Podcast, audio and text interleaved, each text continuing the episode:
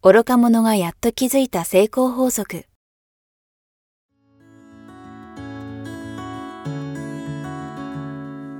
学校に行けない子供たちから、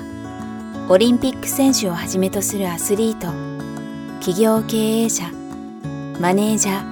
ー、新入社員、メンタルサポーターとして20年間にわたり、講演、研修を行ってきた成田義則が、今と未来を変える人生哲学の話をお届けします。視聴者リスナーからの人生相談にもお答えします。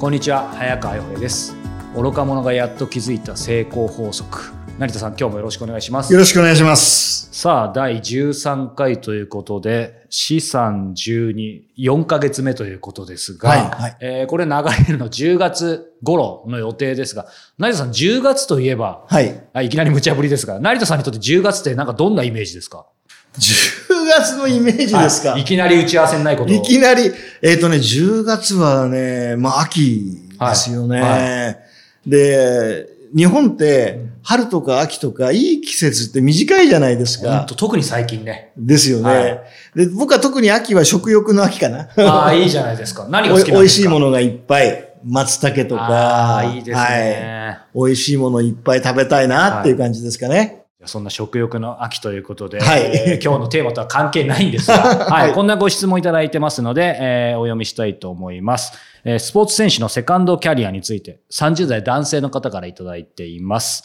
えー私は会社にある運動部員として活動してきました。年齢的にもそろそろ引退を考えています。会社の勤務時間は、9時から 5, 時ですが、私は運動部員なので3時頃に仕事を切り上げて、その後は練習を行い、定期的に開催される実業団の大会に参加する働き方でした。社会人になっても好きなスポーツをさせていただいた会社には恩もあります。今の会社で働き続けるか、指導者の道を歩むか、他の道を選択するか、スポーツ選手のセカンドキャリアについて何か事例やアドバイスをいただけると幸いですということで。ねえ成田さん、はいアスリートの方にもいろいろメンタルのトレーニングなんかもされてると思いますが、はい。どうでしょうね？こういう質問やっぱり、あの、抱えてる方多いような気もしますけど。本当に多いと思いますね。スポーツ選手のセカンドキャリアって、とてもやっぱり悩んでる方が、はいはい、多いと思います。で、やはりここはですね、すごくシンプルなんですけども、はい。あらかじめ現役の頃からセカンドキャリアを考えとかなきゃいけないんですよ。もういよいよ引退ってところで焦っても、はい。見つからないですよね。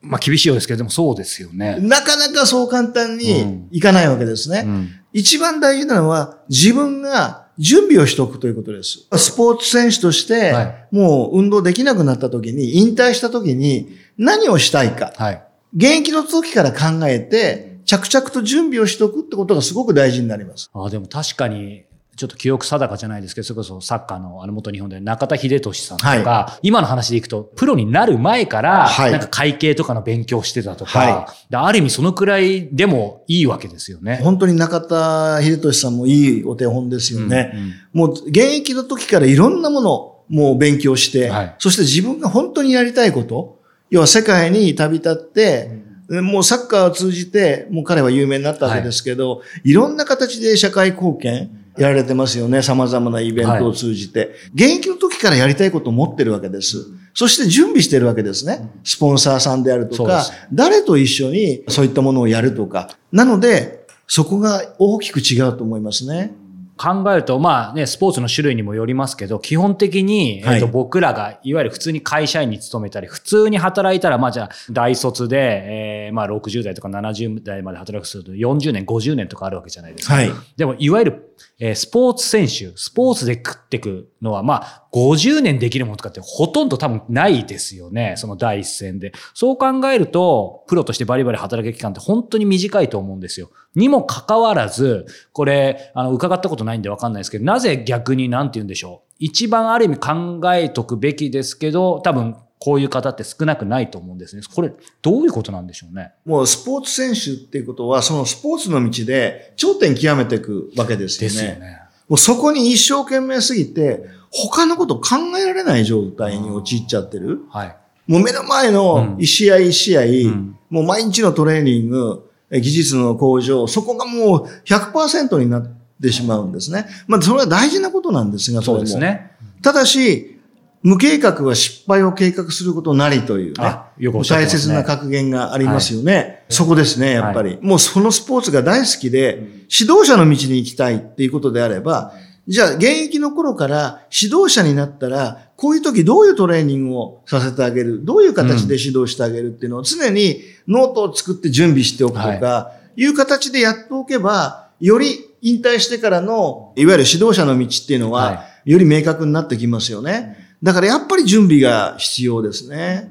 でも全然僕はスポーツではないんですけど、やっぱり起業をお恥ずかしながら、あの、準備をしっかりしてやった口じゃないので、はい、はい。いわゆるまあいろいろ社会から逃げるようにっていうのもありますし、やっぱり周りから絶対、まさに会社員時代にいろいろある程度ビジネスモデルを作ってとかって言われてたんですけど、まあ飛び出しちゃってみたいな。ところで、まあ運よくここまでは十数年なんとか生きてこられたと思うんですけど、とはいえやっぱりそのタイプとか、あと人間、まあ理想はあるんですけど、でもやっぱりなんだかんだある程度切羽詰まんないとみたいなところがあると思うんですよ。で、もちろんこの高尚なスポーツ選手の方と僕を並べるつもりはないんですが、でもどうなんでしょういわゆるスポーツ選手の方で、特にもう本当に一線を極めて、まあそれこそ、いろんなジャンルで日本代表クラスとか行かれた方たちは、すごい方たちなんですけど、やっぱりその時に他の今後のことを考えるとか、で、まあ、よくも悪くもやっぱなかなか正直難しいところもあるのかなって思うんですけど、その辺って、まあ、成田さんもいろんなアスリートの方、お付き合いあると思うんですけど、どどうなんですか？逆にそこをきちんとできてる方は何が違うんでしょうね。いや、やっぱりもう事前に考えてるかどうかだけです。例えばスター選手になればなるほど、はい、周りがいろんなことを準備してくれるじゃないですか。で、それに慣れてしまうと。あ、準備ってある意味お膳立てみたいな、ね、お膳立てを全部してくれるので、はい、そこを期待してしまうと、引退してからもそれを望んでしまうと、はいもうどうにもならないですよね。大切なのは、はい、とにかく人間力。やはりそこですか。人間力を現役の時からちゃんと自分で意識しとかないと、うん、スポーツなくなったら人間力なければ、どっからも声がかかんないですよね。それシビアですよね、きっと。もう本当に悲しいことに。なので常にやっぱり人間力を鍛えながらスポーツ、はいすごい選手って人間力やっぱりすごいじゃないですか。まあ、そうですね、基本、ね、大谷翔平もですね、はい、あそこまでね、もうヒーローになって、それでも謙虚で、はい、グラウンドのゴミを拾って、このゴミは実は運を拾ってるんだなんて言いながらね、まあいろんな形で笑顔で、文句を言わず、審判に対しても、ね、普通だったらね、はい、なんでこれが僕みたいな、文句一つ言いたいところが、笑顔で対応する、人間力ですよね。で、そうすると彼が、万が一引退してもですね、キャスターの道だったり、いろんな道が多分用意されてると思うんですね。ただ彼も多分引退してから何やりたいってもうすでに考えてると思います。ですね、きっと。はい、きっとね。なので大切なのはやっぱり準備と計画です。はい、我々は。で今そういう意味ではこう、周りがね、お膳立てというかいろいろあれもこれもってありましたけど、そうすると本人の準備と人間力ってありましたけど、もう一個その周りまあそれは周りって自分がどこまでコントロールできるかできないかってあると思いますけど、やっぱり周りにどんな人がいるか、まあアスリートじゃないにしても、例えば経営者になったり、何か起業家でこうちょっと騒がれたりすると、やっぱ裸の王様になりがちじゃないですか。で、俺天才なんじゃないかなみたいな。なんかそういう時に、やっぱり周りにある意味イエスマンじゃない、みんながこう何も言えないけど苦言を呈してくれみたいな。なんかそういう人がいるかいないかもまた違うと思うんですけど、その辺はどうですか？とても大きいですね。あの、僕らは結局、一人では絶対生きていけないので、人間関係じゃないですか。はい、もう誰と信頼関係があって、本当に困った時にどんな人の力を入れたりとか、はい、もうやりたい何かやりたいって言った時に協力してる方が何人いるかっていうのが、やっぱりすごく大事ですよね、はい。本当の意味での信頼関係の信頼できる人間をな周りにどれぐらいいるかっていうのはすごく大事だと思いますね。でそういう人を見極めるというか、っていうのは、なんか僕はある意味ちょっとすごい単純化しちゃって恐縮ですけど、アイディアにしても自分の振る舞いにしても、社内、社外での言動とかにしても、みんなが、えー、何も言わないところをや、それ違うんじゃない？みたいに、ある意味言われる人がやっぱり結構信頼できる人かなと思ってるんですけど、成田さんご自身が今までのね、あの成功失敗経験を振り返って、あの自分の周りにそういう人を、まああえて置くという言い方しますけど、時になんか指針にしてることってありますか？やっぱり言いにくくても、えー言わなければいけないことをきっちり言ってくれる人を大事にしないと、本当怖いですよね。調子に乗っちゃってですね、えーイエスマンばっかり周りに集めてしまったら、もう戻れないですよね。失敗、きっと失敗して後戻りできないところまで追い込められちゃうと思いますね。で、気がついた時は手遅れみたいな。言わなきゃいけないことをきっちり言ってくれる信頼できる相手です。なんですが、人からなんか言われるのって嫌じゃないですか？嫌ですよ、実際は。ですよね。はいで、そこを本当に意識して、言われることがありがたいことというのを自分で落とし込んどかないと、本当ですね。何か言われたら嫌な顔になって、いやいや、俺そんなんじゃないし。これやってしまうと、誰も何にも言ってくれなくなる。これが一番怖いです。一番怖いです。だから、年下であろうが、年上であろうが、もう年齢関係なく、人間はね、もう年齢関係ないと思うんですよ。なので、とにかくどんな年齢であっても、はいお互いが本当に対等に、ちゃんと言いたいことは言い合いながら、話し合いながら、自分たちの、いわゆる思ってることをちゃんと伝えながらお付き合いできる、あお友達が周りに何人いるかって、すごい大事ですよ。あとはその今の人間関係っていうところでちょっと思ったんですけど、はい。まあこのスポーツ選手の方であればなおさらかもしれないですけど、まあ僕も成田さんもやっぱり普段お付き合いする人のコミュニティってやっぱりなんだかんだ限定的にある程度なりますよね。うん成田さんという、はい僕という。だからその辺をまあ何でもかんでも広げればいいってわけじゃないと思うんですけど、はいそれがたまに意図的にやる必要があるのかわかんないですけど、なんかその外の世界とかの人とも触れたり、そういう意見に触れる耳、目を常に持っておくことは次回も込めてですけど、なんかまあこのスポーツ選手の方がそうだってわけじゃないんですけど、なんかそうしないとやっぱ視野が狭くなっちゃうので、今後そのセカンドキャリアとか次のことを考えるときにも、その辺は意識しておくこと大事なんじゃないかなと思うんですすね。うんやっぱり私が意識してるのは、とにかくいろんな出会いがあります。はいで、この出会いを必然と考えるのか、偶然と考えるのか、そこで随分変わってくると思います。私はできるだけ、えーその出会いを必然と考えて、はい必ずこの出会いには意味があるだろうと。ですから相手にとても興味を持って、いろんなことを聞き出したり、いろんな形であの話を聞かせていただくっていう形でお付き合いをしようと思ってるんですが、大切にすると、やっぱり出会いってとっても大事なものになりますよねいや、。本当ですね。だからそこも意識なんですね。どういう意識で人に出会うか。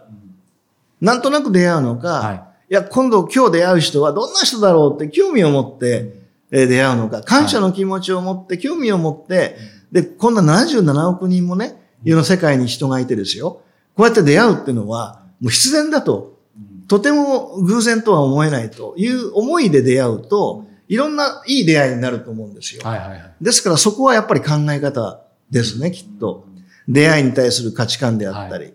だから初めて会った人でも、いきなり意気投合する人もいるかもしれないし、まあこんな言葉がありまして、モグラと一緒に空は飛べないよと。モグラと一緒に空は飛べ飛べない。はい。うんもうその人と付き合ってると、もう人もとにかく否定的で、もうとにかくもう、いやいや、もっと前向きたいんだけどなって。で、被害者意識が強すぎて、はいはいってなると、こっちも大変な思いになっちゃうんで、うん家族であっても、はい。そこはあい残念ながら変えられないので、相手は。家族でも。モグラ変えられないと。変えられない。はい。なので、空飛びたい人は、モグラとはやっぱり距離を置いた方がいいですよね。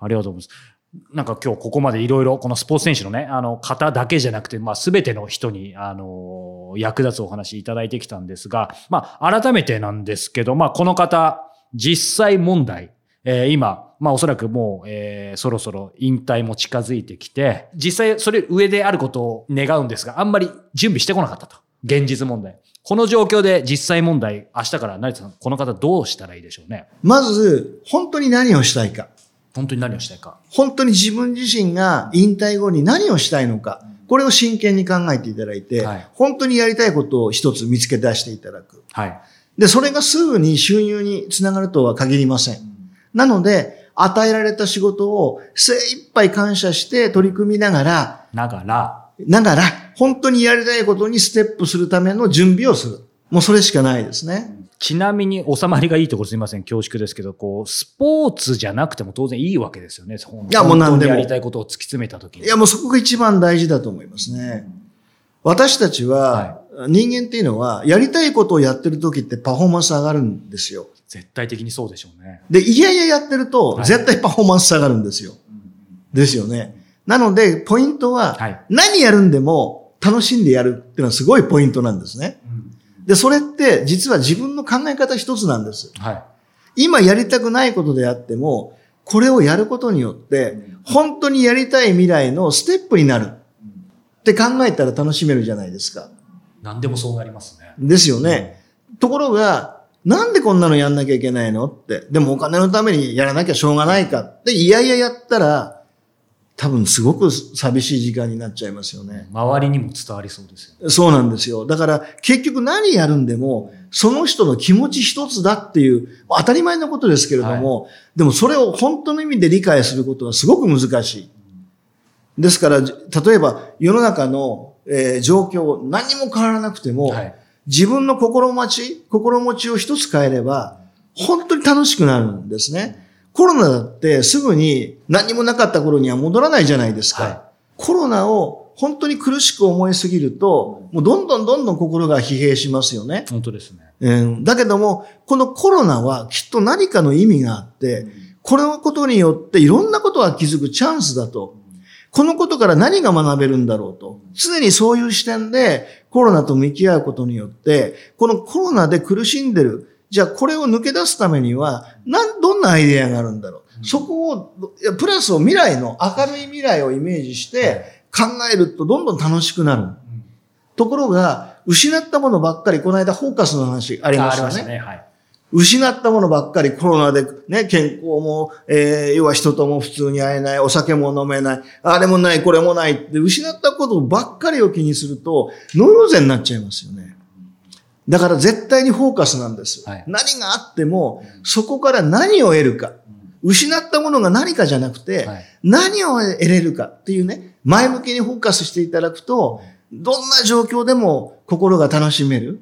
何をやってても前向きにいける。はい。ぜひそこをね、チャレンジしていただければいいと思いますね。はい。ありがとうすべて人生は自分次第ということで。はい。なんか僕もモチベートしていただきました。はい。ぜひこの方もまたね、あの、お便りその後もいただけたらと思います。さあ、えーこの番組では、えー皆様から成田さんへの、えーご質問、ご相談を引き続きお待ちしております。えーご質問、ご相談は、えー概要欄の URL からお寄せいただけたらと思います。ということで、えー今日は第13回をお届けしました。成田さんありがとうございました。ありがとうございました。